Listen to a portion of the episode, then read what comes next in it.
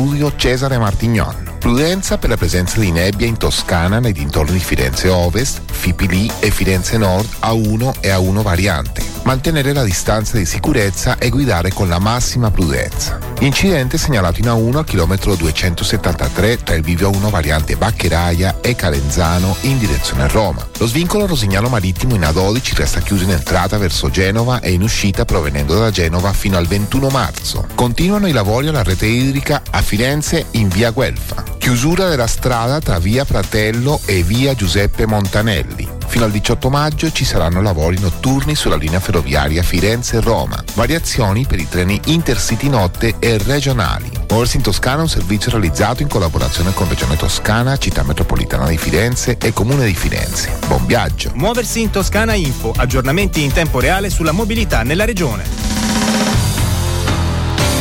Controradio, buon ascolto e buon viaggio. FM 93 6 98 e 9.